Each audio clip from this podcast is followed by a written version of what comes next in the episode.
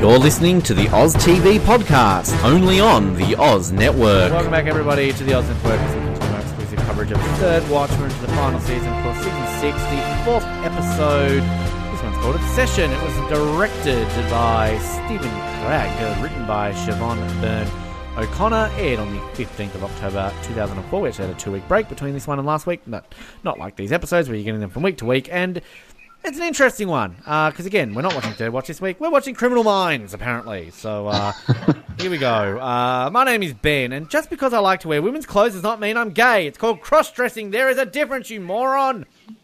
Oh, man. I don't even know how to follow that up. What's up, everybody? My name is Darvell, and, yep, welcome to another Third Watch. Oh, I'm sorry. Is this our first recap of Criminal Minds? I forgot. Apparently it is. Yeah, this is really where we switch gears and season 6 it up and really kind of have a detective central focus and everything. And look, again, it's not the worst thing in the world. And not that it doesn't work. Yeah, like, look, if you take this for what it is, it's enjoyable. I mean, it's kind of like this for the next 3 weeks, I will say that.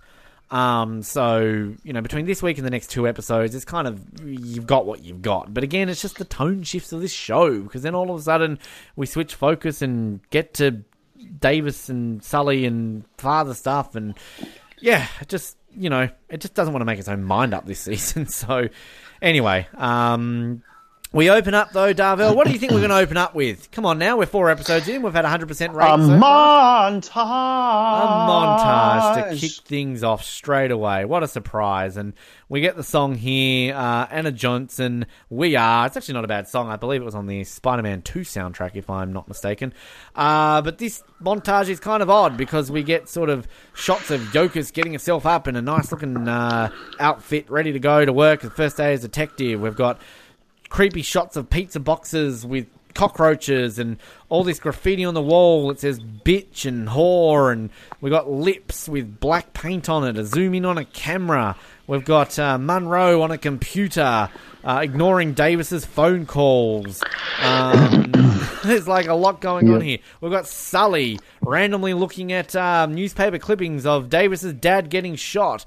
There's a photo of Sully and a guy that's meant to be Davis's dad and a young guy that's meant to be young Davis. I swear the most recast person in all of this show is Davis's dad.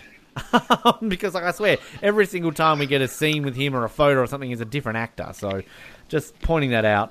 And it all kind of crescends with a big moment where we've got a guy in a wife beater. That's inappropriate, isn't it? Sorry, a singlet.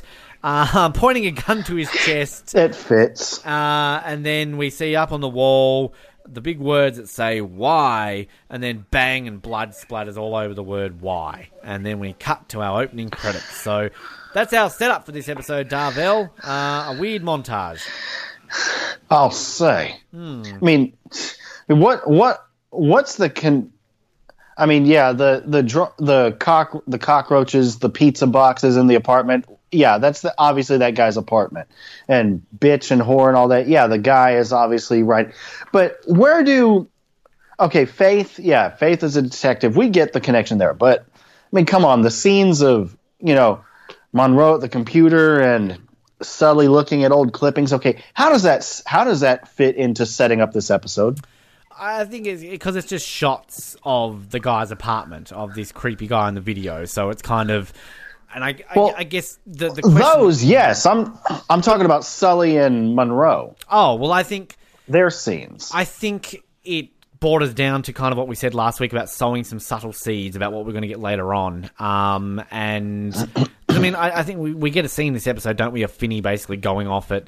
that's CT Finney going off at Munro about not finding any information, right? So I think kind of... You know, as best as they're trying to do and continue a storyline over multiple weeks, I think they're just trying to throw in a few bits here and there whilst, you know, realising that they're focusing this episode on basically Criminal Minds. So I think kind of that's the best of what they're trying to do with it there, so to speak. So gotcha. Yeah. So we come back from the credits and we've got Jokus approaching Emily. because kind of the only way she can really see her is by stalking her outside of school. And haven't we come full circle in our own character development here in Darvell, where only 2 seasons ago, every time Emily came on screen, I fucking cringe like, ah, Emily. But kind of got to say, she's okay in this scene, and you're almost hashtag Team Emily in this scene, I think, the way kind of she handles it. Great job here by Bonnie Dennison, because basically Jokas is checking on her and, you know, how you been, and then she's basically saying, like, hey, I was so upset that you didn't come to my ceremony the other night. And Emily's just basically like, well, hey, like, you know, how many empty seats did I have to look at over the years? You know, it's not a good feeling, isn't it?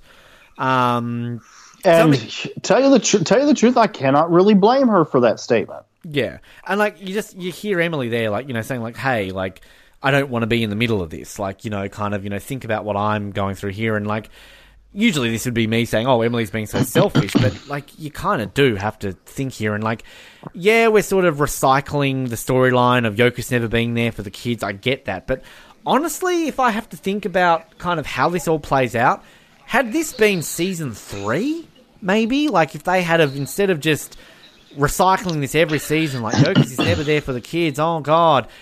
Rather than resolving it all the time by trying to show that Fred and Jokas are happy, do it earlier on. Make them divorce in season 2, season 3, and then kind of go from there.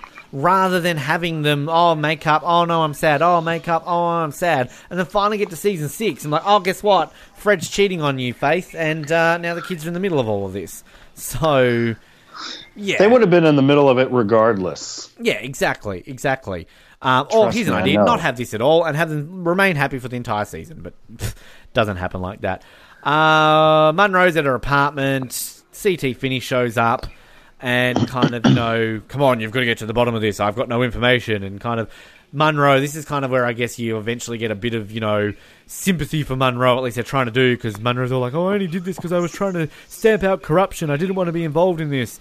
And then, you know, CT Finney is basically like, you know, Cruz is a cancer, you know, you've got to get to the bottom of this and blah, blah, blah. I feel like CT Finney is the voice of the audience with this whole against Cruz storyline, you know? Like, here's the audience trying to get rid of Cruz, and then the writers are kind of trying to like, no, wait, don't give up on Cruz yet, we're going to redeem her completely. So yeah, that's kind of why I think that he is there.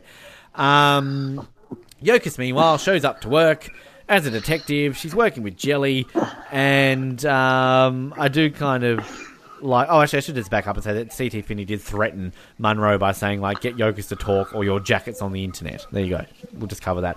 Finney giving Jokas the rundown. You know, your job's always to make the coffee. See the Subway Series mug over there? That's mine. And then kind of within 2 seconds, you know a good place to breakfast? And she's like, yeah, I know a place. And Jelly's like, all right, welcome to the squad. Only Jelly. Only Jelly would ask that question. You know a good place for breakfast. Yeah. Only Jelly would ask a food related question like that. Which again, this just goes into like from the get go when I've always said I love Jelly. Like, he's just random. He's very New York. Like, he's just, you know, so much about him that you just got to like. And just little subtle moments like this. I really appreciate Jelly. So anyway. We're in the locker room. Finney is taking over Jokas's locker. Sully goes off. Davis goes off at Munro. Everyone's going off at everyone here. Everyone hates each other at the moment in the locker. Yeah, pretty much. So kind of there's tension. And then I do love the way Davis is kind of, you know, trying to stand up for Finney or whatever. And then he's basically like, kick his ass, I don't care. So kind of walks out. We get a great scene here with Jelly and Jokas in the car. She's obviously stalking out her Fred's mistress, and kind of just the way Jelly's just kind of like, you know, microwave bacon, you know, just so you know, I don't eat fast food. That's a surprise. But I like the way kind of when he's like, oh, this is one of the perks of the, you know, wearing the badge, we get to eat at better restaurants. Like, come on, I know you kind of said you didn't really like Jelly when he first came, but you got to love Jelly in these moments here. Yeah, still has a chip on his shoulder, but as it progresses, yeah, it does work. And Faith stalking out Fred's girlfriend, like, this has been a long time coming, hasn't it? No. No, you don't think so? You think Jokas wouldn't have done this earlier when she found out that he was cheating on her? Oh, I thought you were asking. Has she only just started doing that? And I was like, no, she got a glimpse of her last episode. I guess my question is, like, you felt that as a cop, or kind of, you know, when you find out your husband's cheating on you, that she would have done this earlier. That was kind of my point. Oh, yeah. Mm. Yeah. Except, I mean, with everything that happened right after that, she really didn't have time to do that. True, that's a good point. Yeah, I didn't think about it that way. Good job. I mean, with everything that happened after the big reveal from Fred of, oh, I met somebody. I mean the bomb in the funeral home, Bosco's mom getting injured, all of them at the hospital, the big shootout. Fred's mistress was the last thing on her mind at that point. Good point. Good point. I rescind my complaint. Drop mic, Darvell moment. So we have Sully and Munro. They've been called to a domestic, and we kind of, it's almost a throwback, isn't it? With the way Sully's like, oh, you know, no good day ever starts with a domestic. We had that back, like when, you know, Mondays, like back with season one. With Mondays. Yep. So they're called to this domestic. And basically we find out that it is a fight between a woman who's found out that her husband is a cross-dresser. And I love this couple. Just like they're back and forth. They're such great actors, and kind of the way he's complaining about her club feet, nothing fits. And, you know, they're kind of having to separate them and everything. And what does he say? Like, you know, did he hit you? And she's like, God, no. And it's like, did she hit you? Like, no. And then so kind of outside and separate them. And then he's like, you know, can I go outside and change, please? And then as he's walking off, Sully sees that there's some blood dripping down from the ceiling. And then they're going to run upstairs, bust down a door open, and they've found a stinker. There's a guy dead on the floor. Just want to back up quickly and just with this scene with the, you know, this great couple, sort of the fighting over the cross-dressing. Do you feel it would have been handled a little bit differently in 2019 than it was in 2004? Like, I don't think it's disrespectful. I mean, sort of Sully has a bit of a look on his face, like, oh my God, what the hell are we dealing with here? But I don't know. Like, I kind of feel that it's handled well, but it also might have been handled slightly differently when I guess this is looked at differently in 2019 compared to 2004, if you know what I mean. Yeah, and actually, I was thinking about that when watching it. I was like, how would this have played out today? Yeah. It would be interesting. We can't answer that unless we have a time machine, but we don't. But anyway, so yes, we've found the stinker. This is our guy from the opening montage, you know, the one who's like shot himself. We see all the writing on the wall, bitch, and everything along those lines. Sully becomes a bit of a jerk in some aspect when he's like, we've got a possible DOA here. And Munro's kind of like, possible, like this guy's dead, and he's kind of like, no, let's get our little junior up here to get his very first taste of a stinker. Yeah, I love you, Sully, but that was a dick move, and it was. Yeah, it was. I mean, I kind of find it entertaining though. Like, don't you? I do, yeah, but come on, ask yourself this: would he have done that if Brendan's last name wasn't Finney? No, of course not. Absolutely not. But I also like the sort of the reactions we're going to get here to, you know, the paramedics and everything as well. So Grace and Carlos show up and kind of, you know, we get a bit of, you know, you and Holly sitting in a tree. Ooh. Yeah, that age-old kids song that we all used to, or chant, because it wasn't really a song, that old kids chant that we all used to do, you know, back when we were little, and we thought that we would make fun of each other because of a crush or whatever. Mm. Yeah. Throwback. Go ahead. Well, I was going to say this is a stupid question, but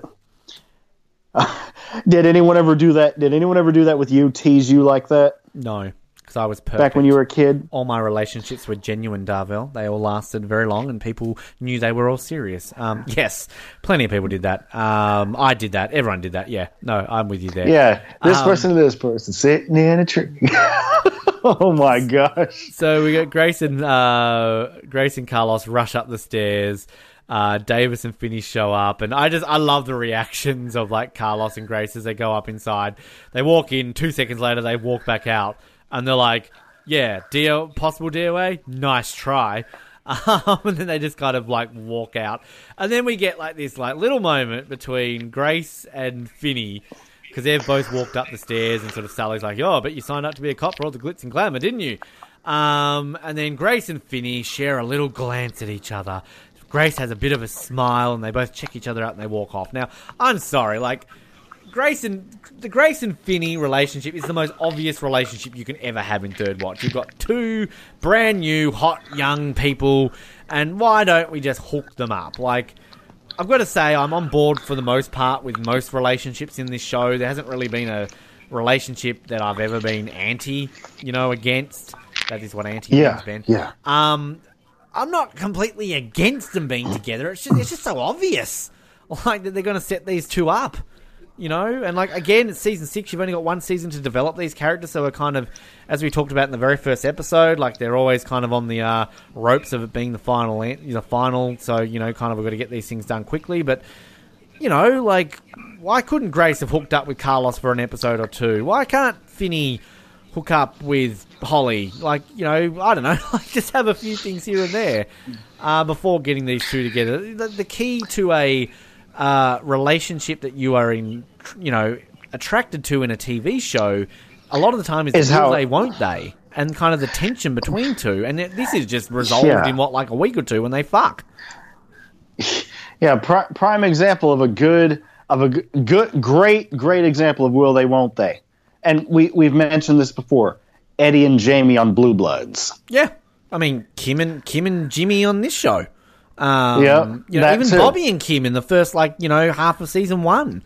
I wouldn't, and I will say this, even though I love how well Kim and Jimmy were developed over the course of the series, I wouldn't have minded seeing Bobby and Kim together. Yeah, but, like, I mean, you think of other, obviously, I would argue the granddaddy of it is Ross and Rachel. Others would argue when Bruce Willis and Sybil Shepherd were in Moonlighting, Mulder and Scully in The X-Files, like... so many elements. We could sit all day talking about, like, kind of how they're done, but it kind of goes back to, like, the reveal of Monroe as a IAB person. They reveal it so quickly and kind of just go through it. And I know we're jumping ahead here. They've literally just shared a glance with each other. They haven't, had 6 minutes in heaven in the bathroom, in the toilets, whatever that game was called yet. But, like, it's just kind of... It's just obvious to me that they're going to set up. And even later on when Grace is like, who is the cop? The one with the eyes... Like, oh, come on. But, so we've kind of got Finny here. He's vomiting up his first stinker. And we've got Jelly. As Davis did. Yeah. Jelly and Jokas going around the apartment. They discover the video camera. They start playing some of the footage. And we see our guy for the first time on the tape. We've got the gun. He's covered in paint. This is Ethan Suplee, who, again, as I mentioned last week, probably best known for My Name is Earl. At least that's what I best know him from. Plenty of other things. I mean, you look at IMDb says he's best known for American History X. He was in John Q. He was in Chasing Amy. He was in Mallrats. One of these everyman actors who, again, just has been in so many different things. So, I think it's great the kind of... You can't argue, I think, with some of the guest stars they have this season. Like, not that we've ever argued with a lot of the guest stars, but the fact that we've got him in this show, I mean, I think even, like, next week, obviously in Greatest Texas in the World mainly, when we've got Chris Elliott, who I think is kind of a good get. So... he would... If he plays who I think he plays, the serial killer, spoiler alert, from those two episodes... He was brilliant in that. And I think it's kind of like going back to when I was talking about Aidan Quinn. It's like you get these actors who are well-known in the fact that you know who they are, but you maybe not know their names. And, I mean, look, guest stars in this season, we're going to have Wycliffe Jean and Helen Mirren in this season. So, you can't argue over the quality of guest stars that you do have. But, right. I think kind of just Ethan Suplee does this role very, very well. It's the most... interesting role I've ever seen him play, because he kind of always plays that dumb, aloof kind of character, and here he is playing this, obsessive person. That's why this episode is called Obsession. So they watch the video. Obviously, they watch him kill himself, this is. We mentioned this slightly last week with Jokas all of a sudden becoming a detective and kind of taking to it a little bit too much. Like, you know, she's kind of saying things like, oh, you know, I think, and then kind of, you know, Jelly's like, you're a detective, don't think. And then basically Jelly kind of just wants to give up on it and like, hey, this is just a suicide, whatever. But then, you know, Yoko's is like, no, maybe we should watch the tapes. Maybe we should do this. Maybe we should do that. It's kind of like, again, like, how long is Jelly being a detective for? Like, I get it. You're on a job for a certain amount of time. Like, you just assume one thing and walk off and, you know, go have lunch. But, like, again, at the same time... Especially if you're Jelly. Yeah, but, like, at the same time, it's kind of... I don't know. Like, there's just something about Yoko's becoming a detective that I felt like she needed to have more... development as a detective, because you think about it, she's thrown into this week, she basically solves the crime and he's perfect at it, and then next week and the week after she's going to be thrown into another thing where basically she solves the crime and is perfect at it. So like, there's just not a development there. I feel like she should almost be like a Finney on the first day of the job or a Davis on the first day of the job. There should be a lot more mistakes and things like that made, if you know what I mean.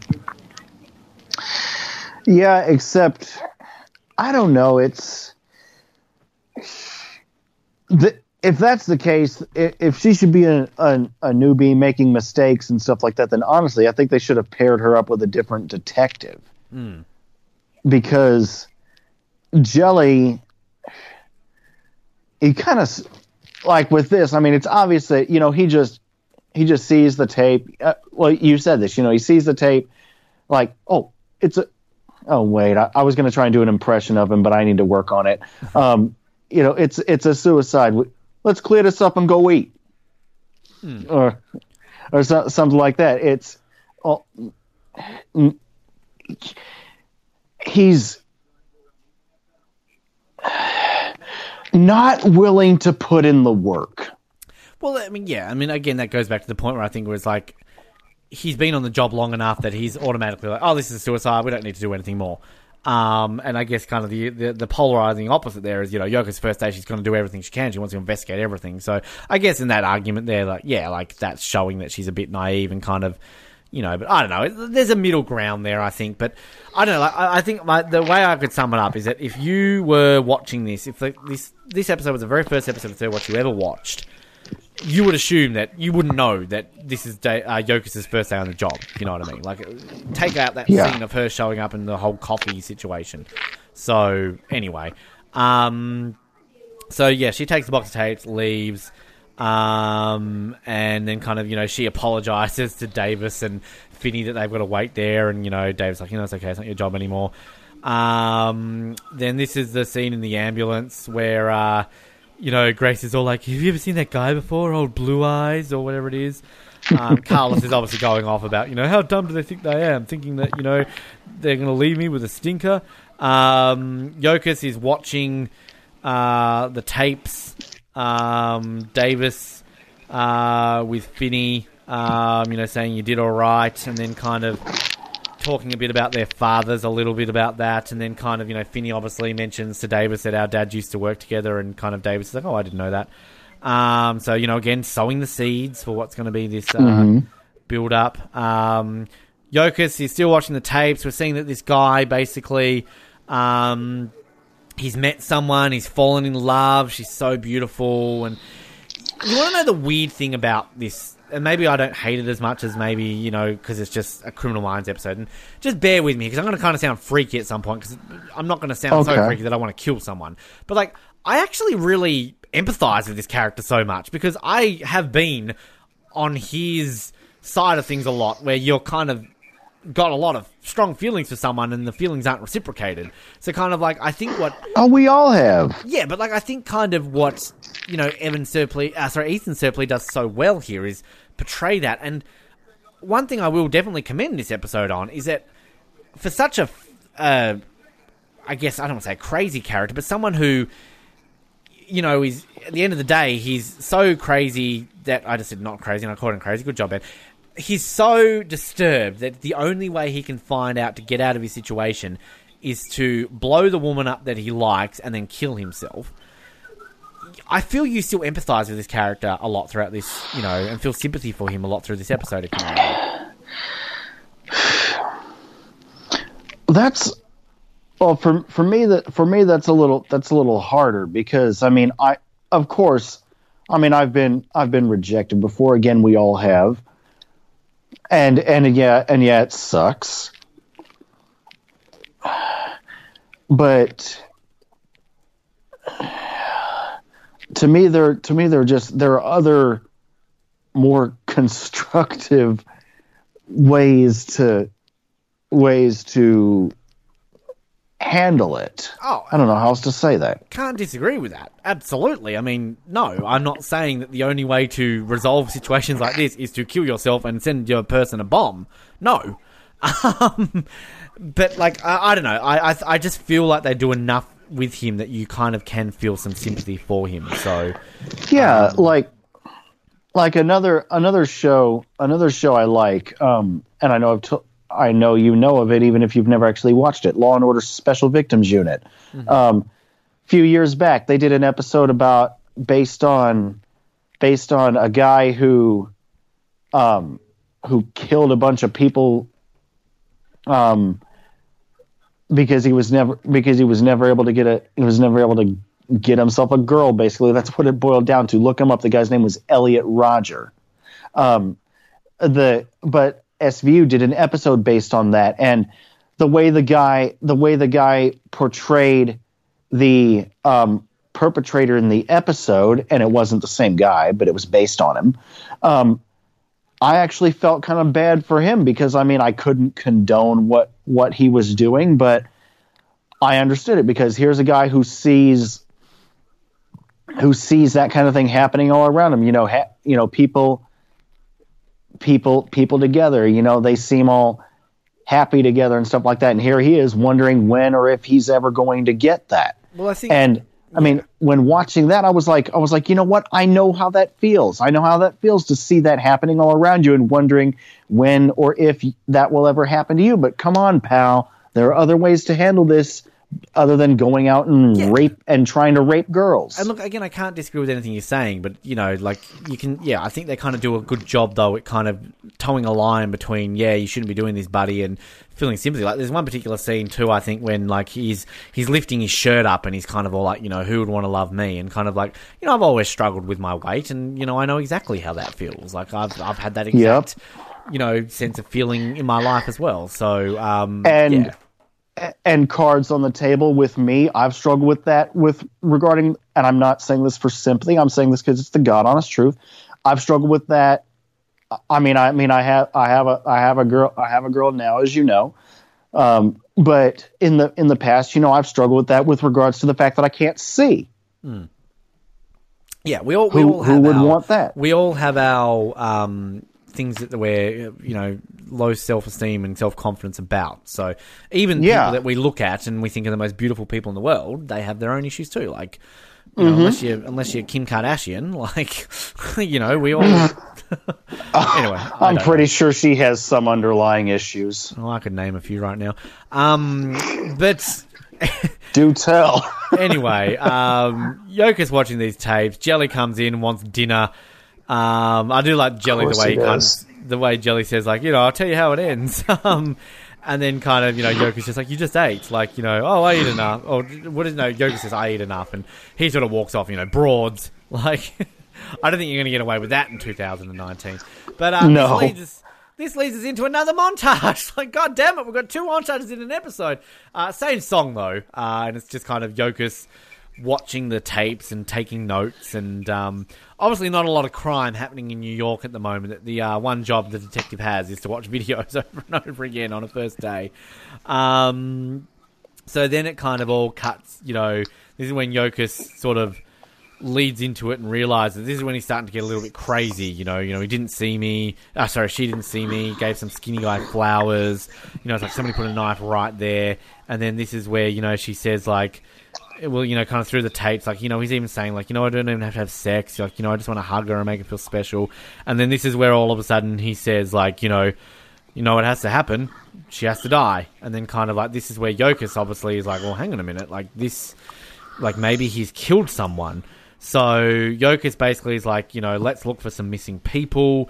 Jelly's kind of like, look, hey, you don't even know that this is real. And Yoko's is like, no, there's something odd about this, and we're learning that she's great. Motherfucker, you didn't even watch the tapes. Come on. we're learning that she's great with kids and, you know, kind of things like that. And even, like, you know, the way that we've got this guy on tape basically saying, you know, like, I'm going to kill myself. You know, I'm sorry about the mess. I left some money on the table. And then they realize that they're missing a tape. So basically it's all bordering down to the fact that they think he's killed someone or is about to kill someone, and they need to find this person, but they've got to try and find the tape, essentially. So, I mean, look, I'll get to the whole plot hole around this storyline about sending a bomb, because there's a huge plot hole when it comes to this, but I'll get to that. Davis, meanwhile, questions Sully about, you know, like, hey, you never told me that, you know, our dads, Finney and my dads, work together. And, yeah, kind of Sully's being a bit coy about it, doesn't really want to tell him anything. And then basically Finney takes him away. So then Sully's getting a little bit worried, you know, obviously, like, son of a bitch, like, he's starting to piece some things together. So, and this is ultimately what Sully was worried about from the get-go of, hey, I don't want these two partnered up because, you know, things are going to come out. So, yeah, I mean, again, like, going back to what I've said a few times, I think it's a great way of setting these things up. Yeah. You know, the slow burn of setting these things up, which, again, is a compliment on this season. Yes. So, yes, because this setup, it works. Yeah. Absolutely. So, yes, we're back at the apartment because they're trying to find this tape that is missing because, you know, Jelly's kind of like, oh, maybe he had the day off, and obviously Jokic is like, no, he was meticulous, like every day, same time, he did this, he did that. And then they basically find out that... What does Jelly say when she's kind of trying to imply that there's a missing tape? And Jelly says, like, oh, I'm going to need more than female institution. And he's kind of like, intuition. and Faith corrects him. She's like intuition. Yeah. And of course Jelly's like, what, like, whatever, like brushing it off, like no big. Yeah. There's another thing that would not fly today. Yeah. That line, it would not work today. He's always dropping the broads thing. Like, that's his kind of go-to line. As they're going through the apartment still, Jelly then all of a sudden realizes that, hey, these tapes are like 3 hours long. I'm going to rewind it. And this is where we get the big reveal that our dear old friend on the tape, he's got a bomb. And he's going to send a bomb off, essentially, to the teacher. Now... Well, we don't know if she's a teacher yet. Or who she is. Yeah. So whoever she is, yeah. Next, we've got Jokic in roll call telling everyone about it. They don't want to go to the press because, you know, it's too broad. We've just got a description of, like, a, you know, a redhead and, you know, she's in this area. The bomb is set to explode when open. And, you know, this is what you've got to look out for. Now, look... There's a glaring plot hole with this storyline. Like, okay, how many days has it been since they found this guy in the apartment, right? And even then, how long has this guy been dead for? So, hypothetically, let's say he's a bit of a stinker. So, I don't know, the blood was dripping out of the thing. Blood would drain out eventually. Let's even say 3 days since he's killed himself, right? Okay? And then they found his body, and let's say 2 days have passed. So, hypothetically, 5 days have passed since he's done this. Why has he sent this package off 5 days later, and isn't it a little bit convenient that it's going to arrive on a day when they're hunting for this? Like, if he was really wanting this, wouldn't he send it off, like, same-day delivery or something like that on the day that he kills himself to be effective with this? Like, it's all way too convenient that they've essentially gone out of their way that this is going to arrive on the day that they just happen to be investigating this. Yeah. I mean, if... Not that I would ever do anything like that. But if I were him, that's what I'd do, send something like that same-day delivery. Yeah, exactly. Anyway, so we kind of get it's not really a montage, it's actually sort of like a mini montage. We just get lots of shots of everyone, all the cops canvassing the neighborhood and, you know, still watching the tape, Jokic and Jelly. And then kind of, Jokic is in front of a chalkboard and he's basically like, hey, like this, you know... Let's take a look at these days and times. He always records at the same time every day. You know, she's never at school on these days and blah, blah, blah. They basically come down to the fact that she is dropping her kids off at school. This is like going to be the big reveal. So then they look at, you know, how many schools in the area, and they find one school in the area. And of course they, you know, just conveniently happen to discover this just as school's about to finish. So they all rush off to the school. And I mean, do you think they could have called the school first and warn them to close it off? Because like the cops all arrive, like 10,000 cops arrive outside the school, which is going to panic kids. It's going to panic everyone in the neighborhood. And then, you know, it's kind of eventually revealed that she's not a parent. She's actually a teacher, because Jokas happens to see a red-headed lady standing in front of a drawing of the American flag, which kind of goes back to the drawing that this Aaron guy had drawn of her. She's holding a package conveniently. She's all scared. Jokas is basically like, you need to give me the box. And then Jokas calmly walks away with the box and puts it, I guess, on a basketball court. And there's a great shot, but a weird shot. Then when she puts the box down, the camera kind of pans up above her, zooms out, and she runs away from it. And then, look at that, save the day. Jokas has done that. This is all on her first day on the job, or her first case. So, yep. You know, she's doing well, isn't she? I would say so. And yeah, case solved. Again, criminal minds solved at the end of the day. And then, I guess the only difference is I don't need to arrest someone, because the guy who did this has already killed himself. So, yeah, there's that. Then we have the locker room scene at the end where Finney is kind of like, oh, no, that Jokas has got some balls. And then, you know, kind of saying all that sort of stuff. And then Sully basically to Davis... as Davis is still questioning him about what happened with their dads. Sully's basically like, we worked anti-crime a long time ago. End of story. And then storms out. Davis is all disappointed, of course. And, yeah, Jokas and Jelly have a little bit of a conversation here. And then Jelly asks Jokas, you know, who was the woman? You know, and then she tells him about how it's Fred's mistress. And then Jelly's like, I was married once. She was porking the delivery guy, you know, and basically I've been their faith, nothing good would come of it. So, yeah. And then we kind of get... Yeah. Jelly walks off. Good moment between them. Jokas rings up somebody, obviously. She's had someone in the department, you know, get some information on her and finally all that sort of stuff. So, you know, there's that. Then we end the episode with Davis waiting for Munro, and Davis... and Munro make up and basically like, hey, yep, cool, you know, let's go back to my place. You know, I'm sorry for everything. You know, when I'm not with you, I'm thinking of you and I really like you.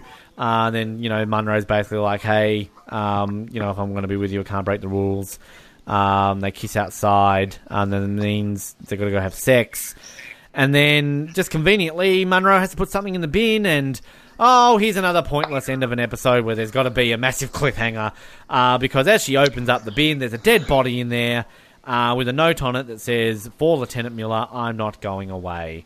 Ba-ba-ba! Plot twist, tune in next week. Why do we need this, Darville? Why do we need this? Because they are trying to keep as many viewers as possible at this point. I know. But come on, reveal...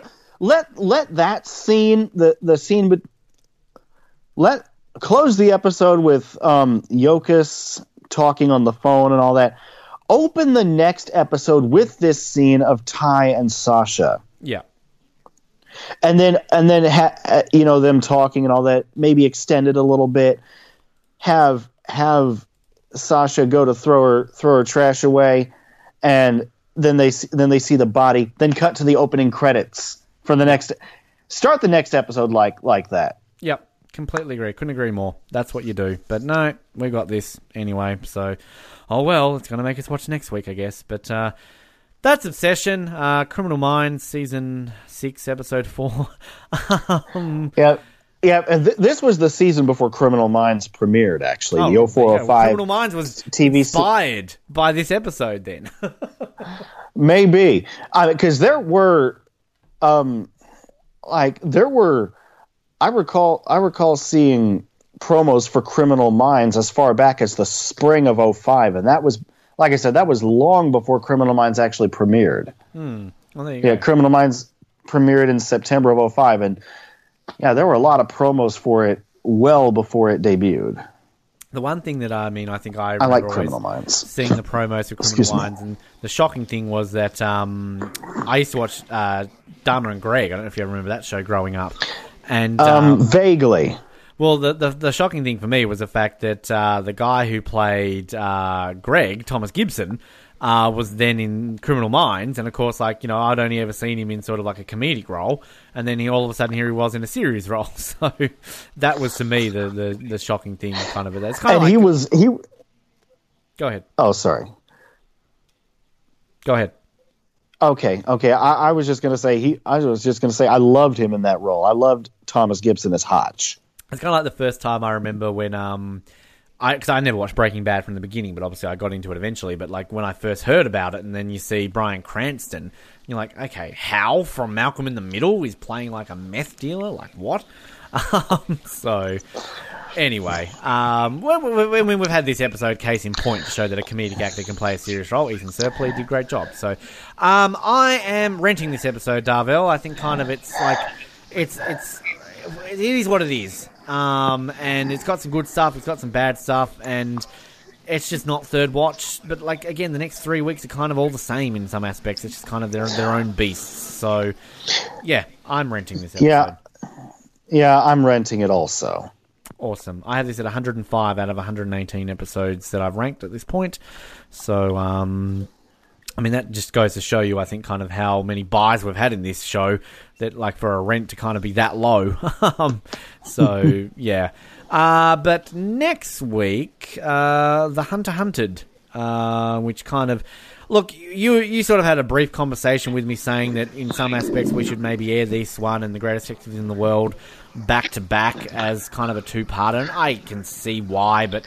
At the same time, I mean, there's just so much of that this season that you could almost argue, let's air them together. And I would, at the end of the day, argue that realistically there's no two-parters in this season, except for In the Family Way and Medical Investigation part. But, yeah, we're not going to air any back-to-back episodes on the same day except for that one. So even the L Word and the other L Word, which you would argue is a two-parter, because they're also called very much the same thing. But, I mean, in that instance, you could have Monsters and More Monsters airing directly on the same day. So, yeah. But, so we've got a bit more Miller next week. He's working with Jokic all of a sudden. Finney and Foster have a moment in the bathroom. There's a sort of a weird moment with an ambulance and a gun and everything. And we end on another weird cliffhanger. So... Yeah. Yeah, we do. And no, I'll wait to rip into this the serial killer character that we're going to get for the next couple episodes. I'll wait to rip into this ruse of his when we actually get to talking about it. And I'm kind of excited that the director next week, I'm a big fan of the director next week, not really because of their directing ability, but more so their acting ability. So I'll talk about that a little bit more next week. But in the meantime, like us on Facebook, follow us on Twitter, subscribe all the relevant channels. Thanks for tuning in, and we're plugging along our way through here. Dreaded Season 6 of Third Watch, and we're doing quite all right so far. My name is Ben, and this means we've got to have makeup sex, right? In your dreams. My name's Darvell, and... Oh, my gosh. I thought I had a quote, but I didn't. So, as usual, thanks for listening, peeps. See you next week. Thank you for listening to the Oz Network. Don't forget to subscribe to get new episodes delivered to your speakers every week. For more information, hit us up at theoznetwork.net.